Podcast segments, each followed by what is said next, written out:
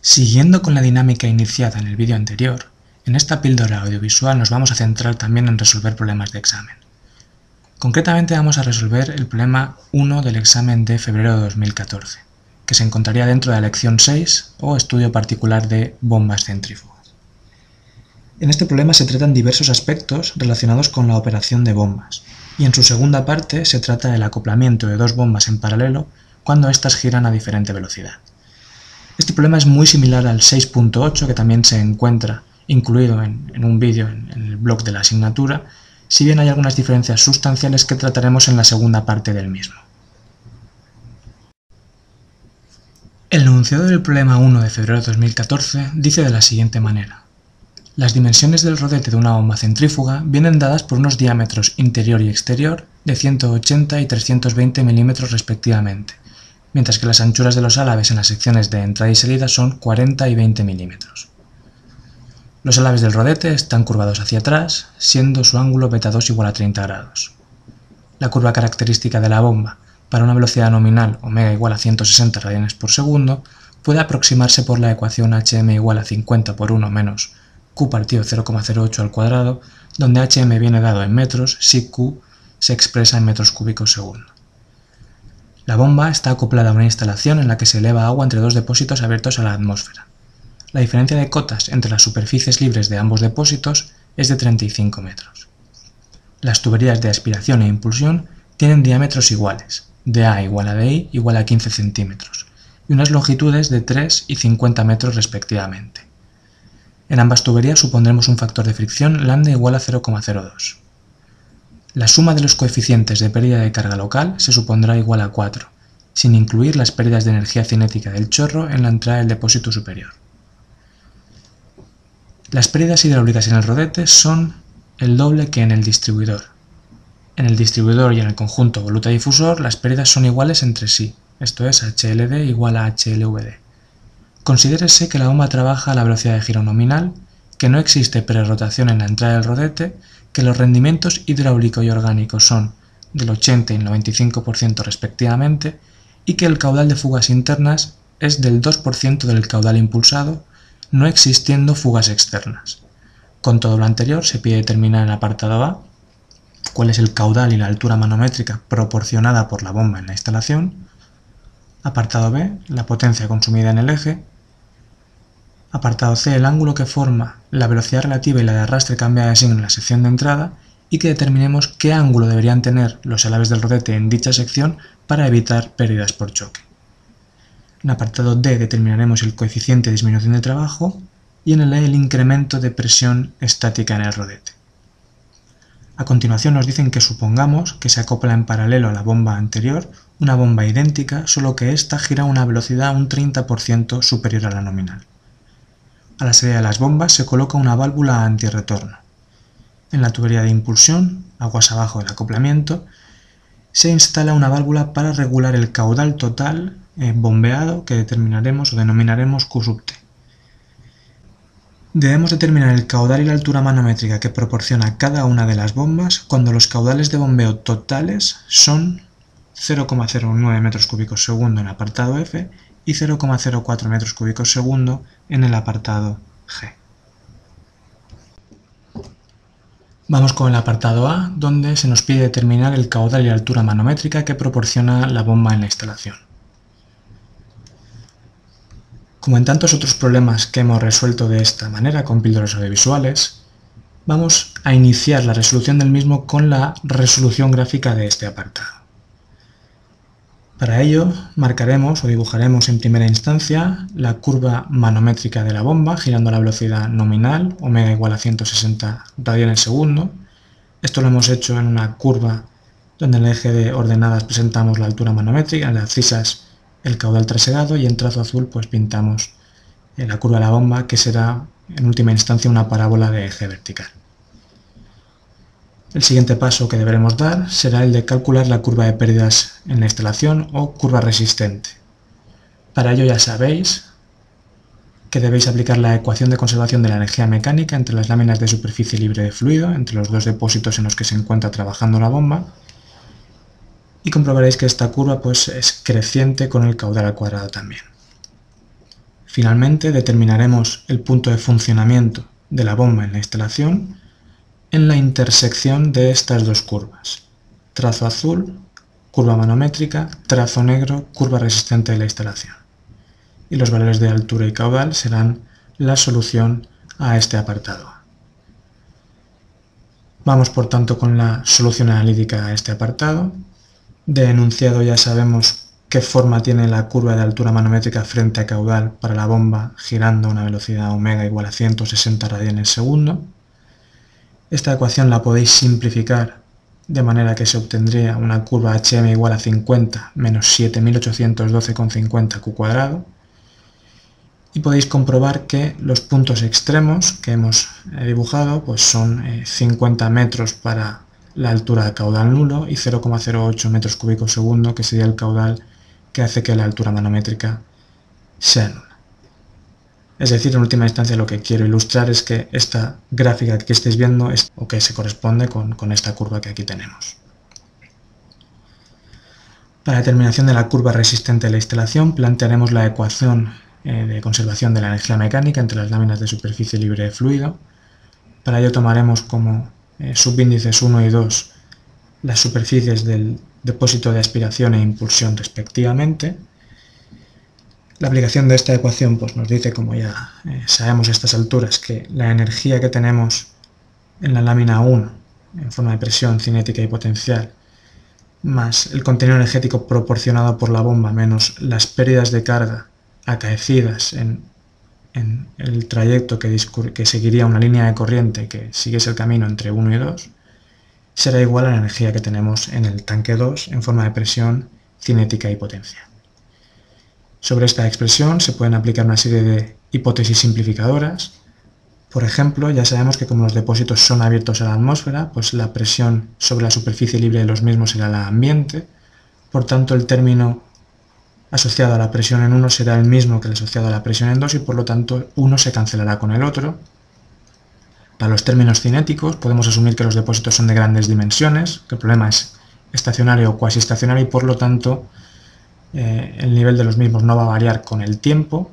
por lo que podemos decir que el, el contenido cinético en ambas láminas es nulo. Finalmente, si reordenamos esta expresión, la anterior, diciendo que la diferencia de cotas zeta dos menos zeta uno lo escribimos como Hg o altura geométrica, nos queda la expresión ya conocida como altura manométrica resistente es igual a Hg más pérdidas entre uno y dos. El significado físico de esta ecuación es, como ya sabéis, una bomba funcionando en esta instalación debe dar la energía suficiente como para vencer el desnivel geométrico entre los dos depósitos y además vencer las pérdidas asociadas al caudal que se está trasladando. Esa ecuación también se puede desarrollar, y esto lo hacemos desarrollando el término de pérdidas de acuerdo a la ecuación de Darcy-Weisbach.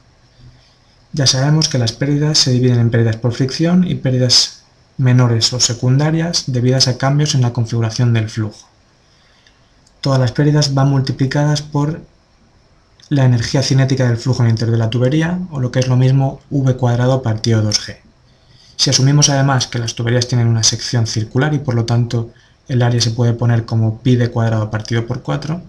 podéis comprobar que ese V cuadrado partido eh, dos G resulta en ocho Q cuadrado partido pi cuadrado G de cuarta.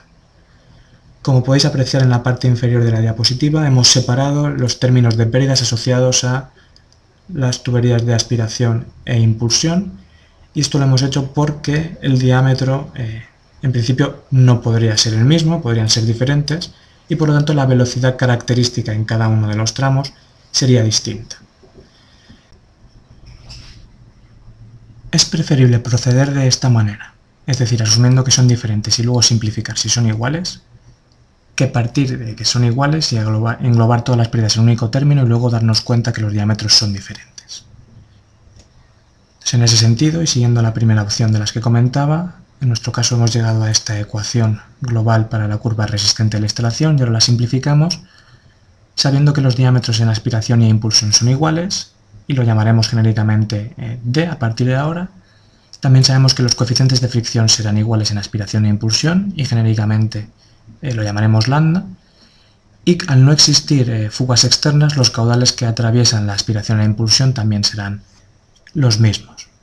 Por tanto, la ecuación simplificada queda de esta manera. En este momento puedes tomarte treinta segundos para ver el vídeo y comprobar que efectivamente la simplificación de la ecuación en, mostrada en la parte superior con las hipótesis que se muestran a continuación pues da lugar a, a esta última ecuación, y aquí ya se pueden sustituir los valores característicos eh, del problema. Son todos conocidos, tanto altura geométrica, coeficiente de fricción, diámetro, como longitudes, así como constantes eh, pi cuadrado g y d que ya la conocíamos. Y la única duda que nos podría surgir en este punto es cuánto vale la suma de pérdidas eh, secundarias en los tramos de aspiración e impulsión. El enunciado nos dice que esta pérdida es, el total es igual a cuatro, es decir, si sumásemos todos los accesorios que se encuentran eh, ubicados en nuestro circuito hidráulico, su suma de pérdidas sería igual a cuatro. Sin embargo, este valor no incluía la pérdida de energía cinética en el, por el chorro en el depósito superior, por tanto sabéis que tenemos que incluirle esa pérdida sumándole uno al conjunto de pérdidas globales. Por tanto, este valor, la suma de estos dos valores, para nosotros será igual a cuatro más uno, es decir, cinco. Podéis comprobar que sustituyendo valores numéricos se llega a una expresión final de H M R es igual a treinta y cinco más mil novecientos sesenta y nueve coma cuatro Q cuadrado. Si representamos eh, gráficamente esa curva sobre la curva manométrica, o sobre la misma gráfica donde teníamos la curva manométrica, fijaos que partiríamos de treinta y cinco, que sería el nivel de altura geométrica, y a partir de ahí creceríamos cuadráticamente con el caudal con una pendiente de mil novecientos sesenta y nueve coma cuatro. Para finalizar el apartado, simplemente debemos igualar las curvas resistente a la instalación y manométrica de la bomba para obtener el punto de funcionamiento. Cuando H M R es igual a H M, tenemos que las expresiones que aquí se muestran son iguales, treinta y cinco más mil novecientos sesenta y nueve coma cuatro Q cuadrado H M R debe ser igual a cinco menos siete mil ochocientos doce coma cincuenta Q cuadrado. Y si operáis, evidentemente obtendréis eh, dos soluciones, porque es una, una ecuación de segundo grado y por tanto tendréis la solución matemática, que saldrá posiblemente negativa, es decir, esta con signo cambiado, y la física, que es con la que en última instancia nos quedaremos. Esto es un caudal de cero coma cero tres nueve uno seis metros cúbicos segundo y una altura manométrica de treinta y ocho coma cero dos. En la parte inferior de la diapositiva podéis ver la resolución gráfica y que efectivamente concuerdan los datos obtenidos con la representación que se está haciendo. En el apartado B del problema se nos indica que calculemos la potencia consumida en el eje. Para ello procederemos, como siempre, a través de la ecuación del rendimiento global de la bomba. A estas alturas ya sabemos que la ecuación de rendimiento de una máquina hidráulica funcionando en modo bomba se puede expresar como el cociente entre aquello útil que me proporciona el sistema, es decir, la potencia asociada a la altura manométrica o ρGQHM, partido por la potencia-energía que nos cuesta obtener eh, esta cantidad útil, que en nuestro caso es la potencia mecánica introducida en el eje. En ese sentido, pues podemos calcular la potencia en el eje como el cociente entre ρGQHM y el rendimiento global. El rendimiento global se puede expresar de acuerdo a la multiplicación de los tres rendimientos característicos de la máquina, hidráulico, volumétrico y orgánico. Y en esta ecuación todo es conocido, dado que Q y H M lo hemos calculado en el apartado A, ρ y G son constantes y los rendimientos hidráulico y orgánico vienen dados por enunciado. Por tanto, nuestra única incógnita para dar respuesta al apartado B sería el cálculo del rendimiento volumétrico. Para ello nos vamos a, nos vamos a apoyar en la definición de este. Recordad que el rendimiento volumétrico se define como el caudal impulsado por la máquina y el caudal trasegado por el rodete. El rodete trasegará un caudal mayor que el impulsado, dado que existe una cantidad de caudal fugado, al cual estamos proporcionando, eh, la máquina lo está moviendo pero no está realizando la función para la cual está dispuesto en la bomba. Ese caudal de fugas se puede eh, dividir genéricamente entre el caudal de fugas externas e internas Y el enunciado nos dice claramente que no existen fugas externas, por lo tanto aquí tendríamos un cero, y que las fugas internas se pueden poner como un dos por ciento del caudal suministrado. Por tanto, el cálculo del rendimiento volumétrico es directo. Sería uno partido uno coma cero dos, sacando factor común el Q en numerador y denominador, y por tanto la inversa de uno coma cero dos pues sale aproximadamente cero coma noventa y ocho para el rendimiento volumétrico. Sustituyendo con ese último valor y los mentados anteriormente, se llega a un resultado de potencia en el eje consumida, mecánica, de diecinueve mil quinientos sesenta y dos coma ochenta y ocho vatios. Pasamos ahora a resolver el apartado C, donde debemos determinar el ángulo que forma la velocidad relativa con la de arrastre cambiada de signo en la sección de entrada, en una primera parte, mientras que en la segunda parte nos pide determinar qué ángulo deberían tener los álabes del rodete en la sección de entrada para evitar pérdidas por choque. Si procedemos a la resolución por partes, vamos a evaluar en primer lugar qué ángulo forma la velocidad relativa con la de arrastre cambiada de signo en la sección de entrada. Si dibujamos el triángulo de velocidades característico en la sección de entrada, como sabemos que la componente azimutal de la velocidad absoluta es nula, porque no existe perrotación, este triángulo será rectángulo. Veis que lo que pide el problema es el ángulo que forma la velocidad relativa con la velocidad de arrastre. Si fuese esto, sería este ángulo de aquí, y como es la velocidad de arrastre cambiada de signo, pues la definición concuerda con el ángulo beta uno del triángulo de velocidades. Para calcular este ángulo, pues simplemente aplicaremos la definición trigonométrica de la tangente, que será igual a V M uno partido U uno, componente meridiana de la velocidad absoluta partido velocidad de arrastre, donde estas se pueden calcular de acuerdo al conjunto de ecuaciones que aquí se muestran. La velocidad de arrastre en la sección de entrada la calcularemos con el producto de omega por d partido por dos. Fijaos que en este problema el paso intermedio pues sobraría, porque ahora sí conocemos la velocidad de giro expresada en radianes segundo. El segun, la segunda simplificación se correspondería en, eh, con el caso de que conociésemos la velocidad de giro expresada en revoluciones minuto, que, que no es el caso, y por lo tanto lo podemos calcular directamente como ciento sesenta d uno partido por dos, obteniéndose una velocidad de arrastre en la sección de entrada de catorce coma cuatro metros segundo. El cálculo de la componente meridiana de velocidad absoluta Eh, lo podemos hacer de acuerdo a la ecuación de continuidad. Como es una máquina de flujo radial, pues sabemos que eh, la sección en la entrada del rodete será el producto de pi por d por b, por eh, psi uno, que ya sabéis que es el coeficiente de reducción de, de sección en la entrada, y el caudal del rodete pues es eh, q partido rendimiento volumétrico. Sustituyendo los valores de enunciado, tomando como uno para el coeficiente de reducción en la sección en la entrada, dado que no tenemos información al respecto, se obtiene una velocidad meridiana o una componente meridiana de velocidad absoluta de uno coma setecientos sesenta y seis metros segundo, lo que nos lleva a un ángulo beta uno en la sección de entrada de seis coma noventa y nueve. Debéis tener claro que lo que acabamos de responder es el ángulo que forma la velocidad relativa con la de arrastre cambiada de signo en la sección de entrada. Y ahora, si nos trasladamos a la segunda parte, debemos determinar qué ángulo deberían tener los álabes del rodete en la sección de entrada para evitar pérdidas por choque. Para ello os proyecto esta imagen, que ya también hemos puesto en, en otros muchos problemas. Sin ir más lejos, el, el último ha sido el, el vídeo anterior, el problema uno de diciembre de dos mil trece. Para evitar pérdidas por choque, sabemos que la dirección de la velocidad relativa en la entrada del rodete debe coincidir con el ángulo de los álabes en la sección de entrada. Es decir, si el flujo relativo entra con esta dirección, los álabes en su sección de entrada deben ser, formar la misma dirección, es decir, debe entrar tangente. Por tanto, cualquier valor para el, los, el ángulo de, de los álabes del rodete en su sección de entrada distinto de seis coma noventa y nueve produciría pérdidas por choque. Por lo que la respuesta a este subapartado del apartado C es que si los álabes del rodete formasen un ángulo de seis coma noventa y nueve grados en su sección de entrada,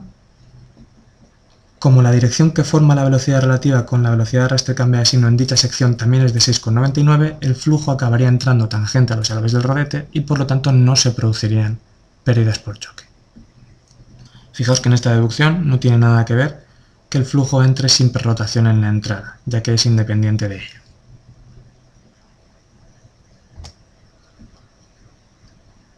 El apartado D nos pide determinar el coeficiente de, de disminución de trabajo.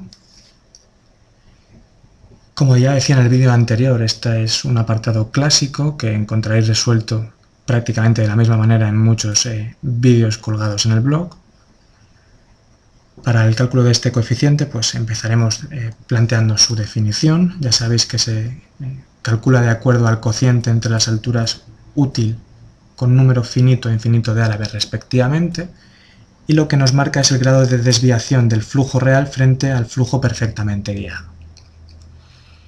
Si combinamos la definición de coeficiente de disminución de trabajo con rendimiento hidráulico, que se define como el cociente entre las alturas manométrica y útil, pero útil real, es decir, con número finito de álabes,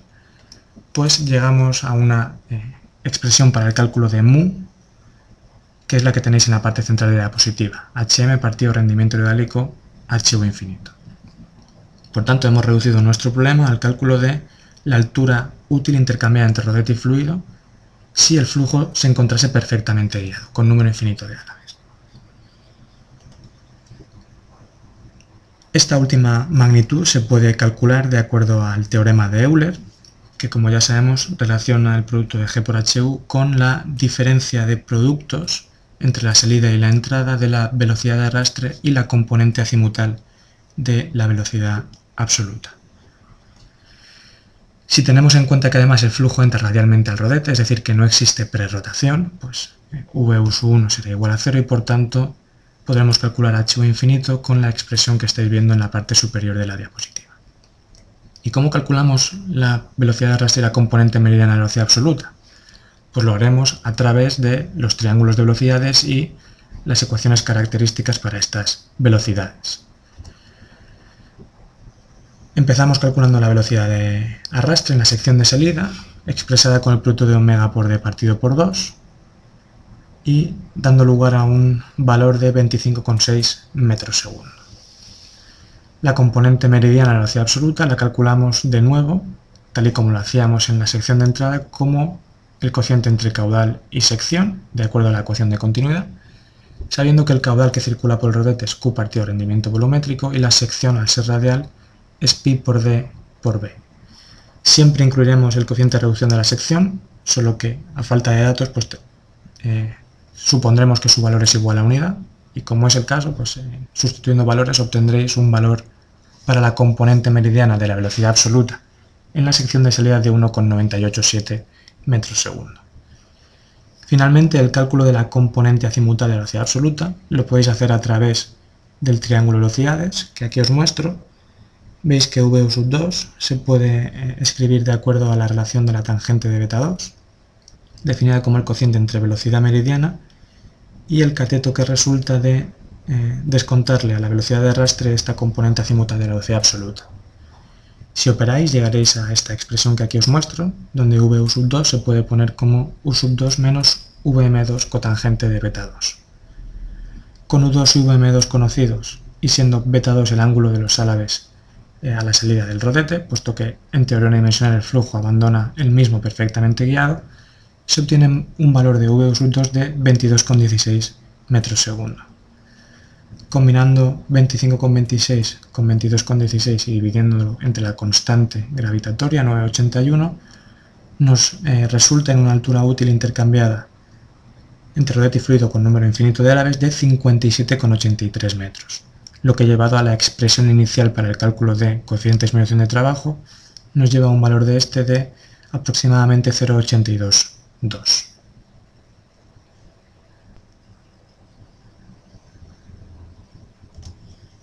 Finalmente, y para finalizar con la primera parte del problema, en el apartado E nos pide determinar el incremento de presión estática en el rodete. Para resolver este apartado, plantearemos en primer lugar un balance de energía mecánica en el rodete. Aquí los subíndices uno y dos son los relativos a las secciones de entrada y salida del rodete respectivamente. Tened en cuenta que para llegar a esta expresión no se ha aplicado directamente un balance entre las secciones de entrada y salida, sino que se ha combinado la ecuación que en la parte de teoría se, se conoce como ecuación de Bernoulli para el movimiento relativo, la que se debe aplicar para evaluar la diferencia de presiones en un sistema eh, móvil, conjuntamente con la ecuación de Euler en su forma deducida a partir del teorema del coseno. Combinando esas dos expresiones y teniendo en cuenta los efectos gravitatorios eh, del fluido, la ecuación se transforma en la que estáis viendo. Las principales características que cabe reseñar son que la altura intercambiada en, entre el elemento, que en este caso es el rodete, y el fluido sería la altura útil con número finito de árabes, ya que es la altura real intercambiada, y que la velocidad a la salida no será la velocidad predicha por la teoría unidimensional, porque el flujo no se encuentra perfectamente guiado, sino que será la velocidad asociada al flujo real, porque estamos eh, incluyendo el término intercambiado entre rodete y fluido con número finito de árabes. Por tanto, la velocidad debe ser la velocidad corregida con teoría bidimensional. Reorganizando esta ecuación, atendiendo a eh, la diferencia de presiones, que es lo que nos pide el problema, P dos menos P uno partido gamma, llegamos a esta forma donde evidentemente, como podéis ver, se ha despreciado la diferencia de contenidos de potencial gravitatorio entre las secciones de entrada y salida. Esto se puede justificar de muchas maneras, pero directamente al ser el rodete de la máquina eh, de un tamaño bastante reducido, eh, este término en comparación con el resto de términos va a ser despreciable, si no luego en última instancia podríamos evaluar si, si tendría alguna repercusión en el cálculo o no. De esta ecuación, pues eh, lo que nos falta por conocer son, entre otras, cuáles son esas velocidades en la entrada y en la salida corregida con teoría unidimensional, cuánto va la altura útil con número finito de álabes, ya que la que conocemos es la con número infinito, y cuánto valen las pérdidas hidráulicas en el rodete. En el cálculo de este último término es el que me voy a centrar en esta transparencia. Recordad que las pérdidas hidráulicas de forma general en la turbomáquina se reparten entre todos los componentes por los que está compuesto la misma. Esto es, en una turbomáquina en general, pues estaría compuesta por elemento distribuidor, rodete, difusor y voluta. Por lo que el rendimiento hidráulico nos relacionará las alturas manométrica y útil con número finito de álabes, y sabemos que eh, esa altura útil intercambiada con número finito de álabes pues es la suma precisamente de la energía útil que percibe el fluido, H M, más esas pérdidas hidráulicas. Como decía, dentro del término de pérdidas hidráulicas será donde englobemos todas las pérdidas acaecidas en los diferentes elementos de la máquina. Aquí fijaos que en vez de cuatro he incluido tres, ya que en un único término se han englobado las pérdidas hidráulicas del conjunto voluta-difusor. De acuerdo a las eh, indicaciones que se proporcionan en el enunciado, sabemos que las pérdidas hidráulicas en el rodete son el doble de las que tienen lugar en el distribuidor de la máquina, y que las pérdidas hidráulicas en la voluta-difusor pues son iguales también que las que acaecen en el distribuidor. Esto nos, nos va a permitir relacionar las pérdidas hidráulicas totales con las pérdidas hidráulicas de un elemento, que en, en una primera instancia va a ser el distribuidor, y como está relacionada el distribuidor con el rodete, pues nos permitirá finalmente calcular estas pérdidas hidráulicas en el rodete. La forma de proceder por la que yo he optado ha sido, en primer lugar, determinar una ecuación para el cálculo de H L. Esto lo he hecho combinando estas dos primeras ecuaciones. Si incluís en la definición de H M eh, H U con número finito de álabes menos H L y la combináis con la definición de rendimiento hidráulico, pues eh, llegáis a esta ecuación de aquí, por lo menos de la parte izquierda, que nos dice que las pérdidas hidráulicas son iguales a uno partido rendimiento hidráulico menos uno multiplicado por la altura manométrica. Para la terminación del lado derecho simplemente hemos incluido que las pérdidas hidráulicas son iguales a cuatro veces las pérdidas hidráulicas que tienen lugar en el elemento distribuidor. Finalmente, si combinamos eh, o despejamos de la ecuación en la parte inferior izquierda de la diapositiva H L D, obtenemos que se relaciona con la altura manométrica y el rendimiento hidráulico de esta manera. En esta diapositiva mostramos ya la ecuación simplificada tras despreciar el término potencial gravitatorio, y vamos a determinar uno a uno cada uno de los términos de las magnitudes que la componen. Vamos a empezar con la velocidad absoluta en la entrada. Este en principio es el término más sencillo, ya que al no existir prerrotación, la velocidad absoluta coincide con la componente meridiana de la velocidad, y esta se ha calculado en el apartado C, siendo su valor de uno coma setecientos sesenta y seis metros segundo. El cálculo de la velocidad absoluta a la salida del rodete corregida por desviación angular de flujo, V dos', lo haremos de acuerdo a la suma de componentes al cuadrado, siendo su expresión genérica esta que aquí se muestra, con Vm cuadrado más la componente azimutal a la salida corregida al cuadrado. La componente meridiana no cambia según se analice con teorías uni y bidimensional,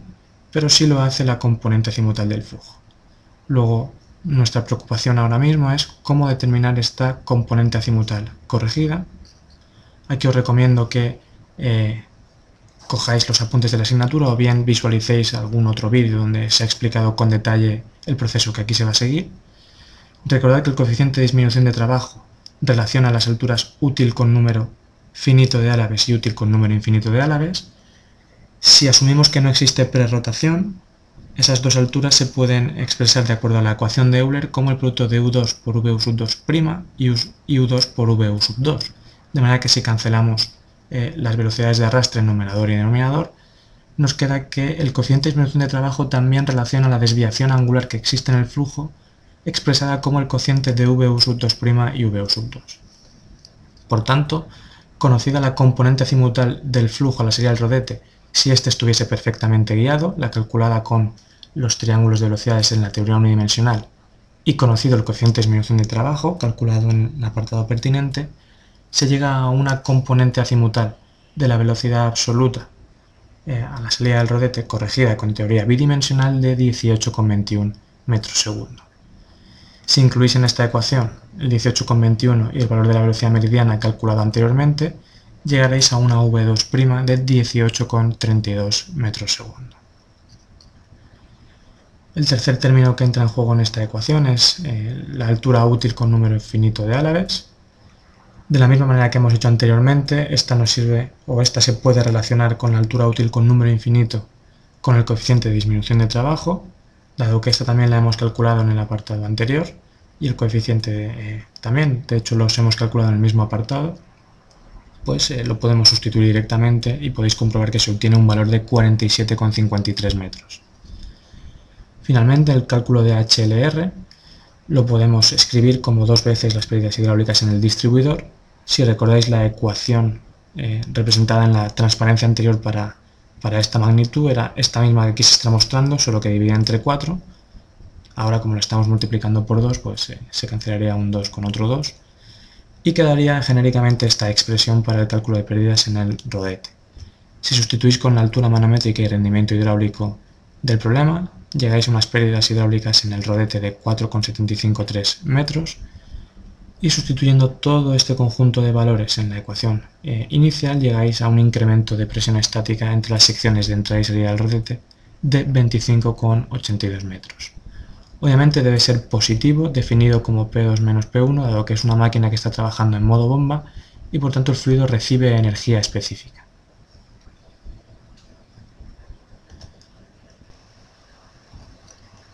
A continuación nos dicen que supongamos que se acopla en paralelo a la bomba anterior una bomba idéntica que gira a una velocidad un treinta por ciento superior a la nominal. A la salida de las bombas se coloca una válvula antirretorno. En la tubería de impulsión, aguas abajo del acoplamiento, se instala una válvula para regular el caudal total bombeado, que denominaremos genéricamente Q T. Debemos determinar el caudal y la altura manométrica que proporciona cada una de las bombas cuando los caudales de bombeo totales son, en el apartado F, cero coma cero nueve metros cúbicos segundo y en el apartado G, cero coma cero cuatro metros cúbicos segundo. Hay que tener en cuenta que aunque este problema parezca muy similar al seis punto ocho anteriormente citado, la diferencia sustancial que existe en la parte del acoplamiento en paralelo es que ahora la curva resistente de la instalación no es la misma que la que teníamos originalmente. La diferencia fundamental radica en que hemos ubicado una válvula para regular el caudal aguas eh, abajo de, la, de las bombas. Por tanto, la ubicación de todas estas válvulas evidentemente va a modificar la curva de pérdidas de la instalación. Entonces no estamos buscando cuál es el punto de funcionamiento de este acoplamiento en la instalación original, porque eso habrá cambiado. Lo que debemos determinar es, con esta nueva instalación y modificando el caudal mediante esta válvula hasta unos valores de cero coma cero nueve y cero coma cero cuatro metros cúbicos segundo, qué altura y qué caudal proporciona cada una de las bombas. Para ello, como siempre, procederemos eh, en origen a la resolución gráfica de, de estos apartados. Los vamos a resolver en conjunto, dado que la, el planteamiento nos va a valer para ambos. Partiremos, como siempre, del conocimiento de la curva de la bomba original, la que giraba a una velocidad que ahora determinaremos omega uno, tomando como el subíndice uno para las condiciones nominales, es decir, ciento sesenta radianes segundo. Recordad que los puntos extremos de esta curva eran cincuenta y cero coma cero ocho. A continuación, y mediante la aplicación de las técnicas de análisis dimensional, seremos capaces de determinar cuál es la curva manométrica de la máquina que gira a una velocidad un treinta por ciento superior a la nominal, que aquí denotaremos con el subíndice dos, es decir, omega dos será igual a uno coma tres veces omega uno, y obviamente, pues, como a continuación veremos, pues la curva será esta que está representada en trazo verde. Ahora lo que podemos avanzar es que al girar a una velocidad superior, pues tendrá o proporcionará unas mayores prestaciones. El tercer paso es determinar la curva del acoplamiento de esas dos bombas en paralelo, que como ya sabemos, pues eh, distinguimos un punto crítico. En un acoplamiento en paralelo eh, normal, lo que hacemos es sumar caudales para una misma altura manométrica. Por ejemplo, para caudal cero sumaríamos el caudal suministrado por la bomba uno y la bomba dos aproximadamente, y aunque esto aún no sabemos qué va a pasar, si el dibujo estuviese a escala sería aproximadamente cero coma dieciocho, y realizaríamos este mismo proceso para todas las alturas manométricas, la suma de caudales, hasta nuestro punto crítico, que es la máxima altura que es capaz de proporcionar eh, la bomba de menor entidad, en este caso la bomba que gira omega uno, que serían cincuenta metros, donde a partir de la cual, fijaos que la curva del acoplamiento, que está dibujada en trazo rojo, se solaparía con la curva de la bomba dos. A partir de esa altura manométrica, cincuenta metros, o lo que es lo mismo este caudal de aquí, que estoy marcando gráficamente, solo funcionaría una de las bombas, mientras que si lo evaluamos hacia la derecha, pues funcionaría el acoplamiento entre ambas. Y finalmente, la resolución gráfica sería la que aquí veis. No tratamos de ver cuál es el punto de funcionamiento de la curva original con ese acoplamiento, sino lo que pretendemos conocer es si el caudal total es de cero coma cero nueve metros cúbicos segundo, qué caudal y qué altura está proporcionando cada una de las bombas, y lo mismo si ese caudal en vez de ser cero coma cero nueve es cero coma cero cuatro. Como veis en la representación gráfica, la curva resistente a la instalación está cambiando. Obviamente, lo que cambia no es la ordenada en el origen, dado que la altura geométrica sigue siendo la misma, sino que cambia la constante de pérdidas, que va asociada a la variación de la constante de la válvula que estamos empleando para modificar el caudal. Además, esta resolución gráfica ya nos está avanzando un poco cuáles van a ser los resultados obtenidos. Como estáis viendo en la parte izquierda, eh, en este caso funcionarían, estarían funcionando ambas bombas. Sabéis que el acoplamiento en paralelo, la altura manométrica proporcionada por el acoplamiento es la misma que la proporcionada por cada una de las bombas individualmente, por lo que el caudal que está traserando cada una lo obtendríamos de intersectar ese valor de altura manométrica para cada una de las curvas individuales, y si esto está a escala, obviamente la suma de esos dos caudales debe ser igual al caudal total traserado. Y estamos viendo que en el caso de Q igual a cero coma cero cuatro metros cúbicos segundo, pues eh, estaríamos por debajo de ese punto crítico que decíamos, y solo estaría funcionando eh, la bomba dos,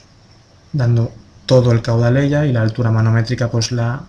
que se obtendría de incluir ese valor de cero coma cero cuatro en su curva característica.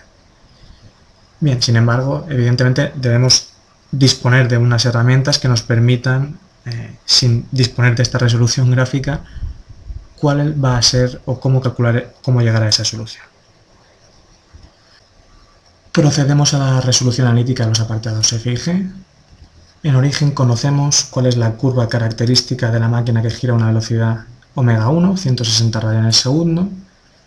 Recordad que esta curva venía dada por cincuenta menos siete mil ochocientos doce coma cinco Q cuadrado, y aquí lo único que hemos hecho ha sido incluir los subíndices uno, en tanto en altura manométrica como en caudal, para diferenciarla de las prestaciones, altura manométrica caudal, que dará la bomba que gira a una velocidad un treinta por ciento superior a la nominal. El siguiente paso, como veíamos en la resolución gráfica, era el de determinar la curva característica de la máquina girando a una velocidad uno coma tres omega uno, y para ello emplearemos técnicas de análisis dimensional. De las pertinentes sesiones de teoría y los apuntes de la asignatura, sabemos que dos máquinas semejantes pues, eh, tienen unas relaciones adimensionales que vienen dadas por este conjunto de ecuaciones que veis en la parte inferior izquierda de la diapositiva,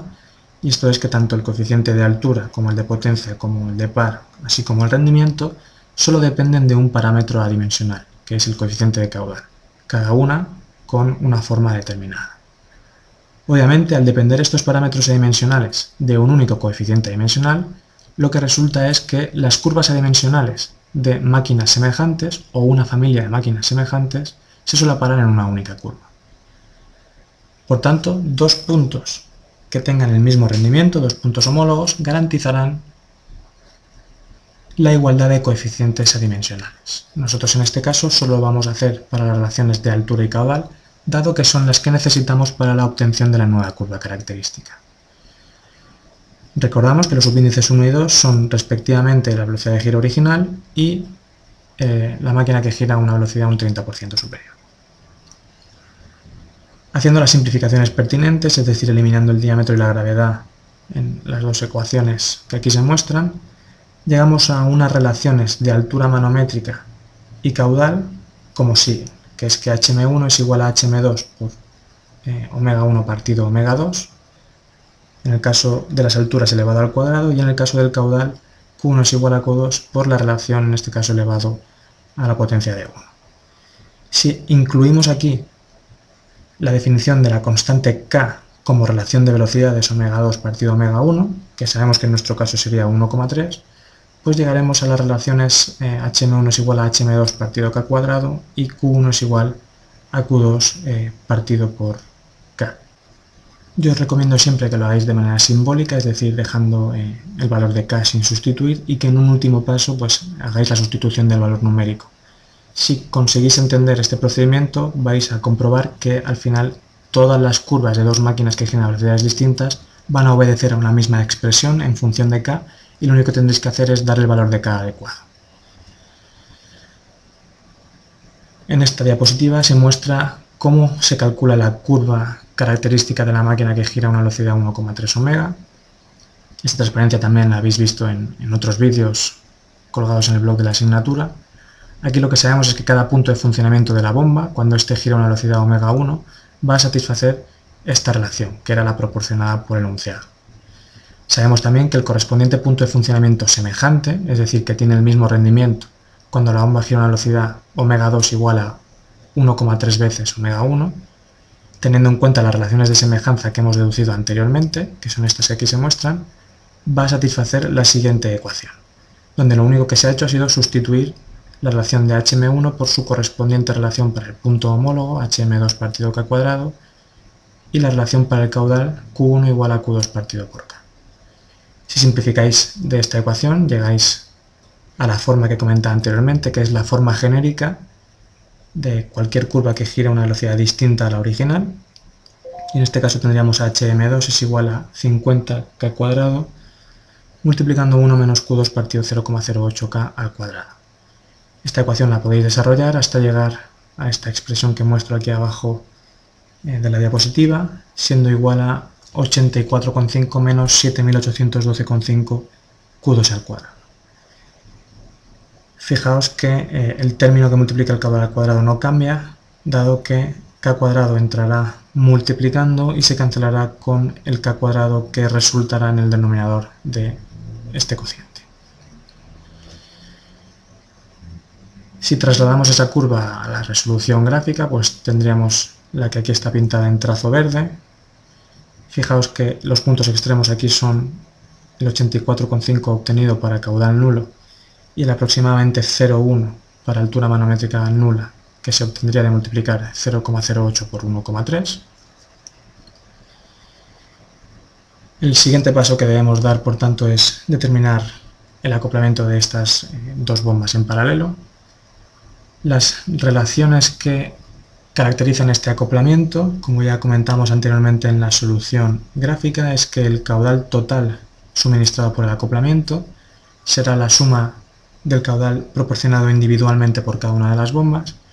mientras que la altura manométrica proporcionada por el acoplamiento será la misma que individualmente den cada una de ellas. La energía que percibe el fluido por cada una de las líneas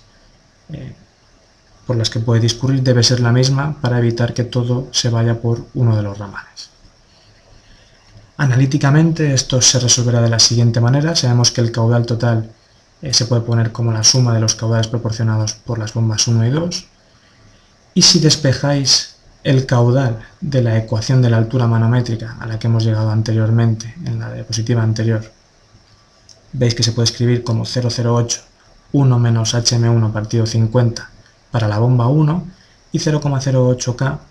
por raíz de uno menos H M dos partido cincuenta K cuadrado para la bomba girando a una velocidad uno coma tres ohmios. Si hacemos uso de esas relaciones que acabamos de obtener y las incluimos en la ecuación del caudal total, llegaríamos a esta expresión mostrada en la parte superior de la diapositiva. Aquí hay que llevar cuidado, dado que esta expresión será válida siempre y cuando la altura manométrica que, que está indicada dentro de las raíces de esas ecuaciones sea menor que cincuenta. A partir de ese valor, recordemos que no funciona el acoplamiento y por tanto el caudal total solo sería el proporcionado por la bomba dos, cuya expresión es esta de aquí. Entonces, si tuviésemos que resolver, como se hacía en el problema seis punto ocho, el nuevo punto de funcionamiento del acoplamiento en la instalación, simplemente haríamos uso de que la altura manométrica proporcionada por cada bomba son iguales entre sí y además serían iguales a la proporcionada por eh, la curva resistente. Por tanto, aquí incluiríamos la ecuación de la curva resistente y tendríamos una única ecuación que dependería del caudal. El proceso de resolución de este apartado no es ese, como ya comentaba, porque la curva resistente está cambiando. Por tanto, para resolverlo, lo que debemos hacer es decir que el caudal total, en el primer caso, apartado F, será igual a cero coma cero nueve metros cúbicos segundo, y lo que sabemos es que la altura manométrica proporcionada por el acoplamiento, que sería esta de aquí, punto de intersección de las curvas negra y roja, pues es la misma que la, proporciona, que, la que proporciona individualmente cada bomba. Es decir, H M uno será igual a H M dos. Por tanto, lo que nos encontramos aquí es que tenemos una única ecuación que depende de una única incógnita, que es H M T. Esa ecuación se puede resolver, si queréis, de manera analítica, haciendo uso de igualdades notables, o si disponéis de algún software de resolución o alguna calculadora, eh, despejando directamente. La resolución que yo indicaría para realizarlo en un examen sería una resolución iterativa, dando un valor de altura manométrica determinado y viendo eh, qué caudal se obtiene hasta que aquí se llegase a una, un proceso convergente con Qt igual a cero coma cero nueve. Me da igual cuál de las tres vías se usen, el resultado que se obtiene va a ser el que aquí se muestra en la parte inferior de la diapositiva, siendo H M igual a cuarenta y dos coma setenta y tres. Si optáis por la resolución iterativa, hay una, un punto de inicio del proceso iterativo que es bastante razonable y es tomar un valor menor a cincuenta metros, de acuerdo, ya que si no, no estarían funcionando esas dos bombas en la instalación. Si sabemos que esa altura es de cuarenta y seis coma setenta y tres metros, que estaría representada por esta curva en trazo rojo discontinuo, ahora solo debemos incluir ese valor de altura en cada una de las curvas individuales de las bombas para ver qué caudal suministra cada una de ellas. Analíticamente yo esto lo he realizado de la siguiente manera. Aquí tendríamos las expresiones del caudal en función de la altura para las dos bombas, la que gira a velocidad omega y la que gira un treinta por ciento superior, y veis que sustituyendo el valor de cuarenta y seis coma setenta y tres, en un caso obtenemos cero coma cero dos metros cúbicos segundo y en el otro cero coma cero seis nueve cinco tres. Obviamente esos valores que se han obtenido coinciden con la solución gráfica del apartado, como aquí estáis comprobando, y si os dais cuenta, obviamente la suma de ambos, la suma de estos dos, debe sumar cero coma cero nueve metros cúbicos segundo, que sería el caudal total proporcionado por el acoplamiento. Si tenemos clara cuál ha sido la resolución del apartado F, la del G es exactamente igual. Partiríamos de la misma ecuación, solo que ahora el caudal total bombeado por, por la tubería general pues sería de cero coma cero cuatro metros cúbicos segundo, y de nuevo podemos decir que las alturas manométricas que proporcionan cada una de las bombas van a ser iguales. Entonces, cuando se intenta resolver este sistema es cuando uno se da cuenta que no existe solución. Este hecho es obviamente indicativo de que no pueden funcionar las dos bombas para ese caudal, y es lo que avanzamos anteriormente con la solución gráfica, dado que para un caudal menor a este que aquí estoy marcando yo, que estaría en torno a cero coma cero seis cero coma cero siete, no funcionaría el acoplamiento, sino que solo funcionaría la bomba que gira a una velocidad mayor. Por tanto, si queremos determinar cuál es el nuevo punto de funcionamiento, pues ya sabemos que la bomba marcada con la curva pintada en trazo azul no funcionaría, y simplemente tendríamos que sustituir ese valor de caudal cero coma cero cuatro en la curva manométrica de la bomba dos. Podéis comprobar que se obtendría un resultado de setenta y dos metros, que es este que está aquí marcado. Con esto ya habremos concluido el problema, si bien yo aquí os propongo una alternativa que, si la hubiésemos planteado de inicio, pues nos hubiese dado lugar a discernir ya qué valor de caudal del proporcional enunciado hubiese sido para el funcionamiento de una única bomba y qué otro caudal hubiese sido para el funcionamiento de las dos bombas. Daos cuenta que yo os he marcado como punto crítico el punto de máxima altura de la bomba de menor entidad, que en este caso sería de cincuenta metros. Si conseguís determinar qué caudal proporcionaría la bomba dos para la altura de cincuenta metros, obtendríais el límite para el cual va a funcionar el acoplamiento, mayor o igual que ese caudal, y solo una de las bombas, menor a ese caudal. Si sustituís H M dos igual a cincuenta metros, en su expresión hallada en el apartado de análisis dimensional, veréis que se obtiene un caudal de cero coma cero seis seis cuatro cinco, es decir, que cuando, por, eh, la, bomba, cuando la bomba dos suministre un caudal de cero coma cero seis seis cuatro cinco, estará proporcionando una altura manométrica de cincuenta metros. Por tanto, a la vista de este nuevo dato, ya podríamos haber distinguido que el caudal de cero coma cero nueve iban a estar funcionando ambas bombas, porque está a la derecha, es mayor o igual que este caudal, y para el caudal de cero coma cero cuatro solo estaría funcionando la bomba que gira a una velocidad uno coma tres veces la velocidad de giro nominal. Con esto daremos por finalizada la resolución del problema uno de febrero de dos mil catorce.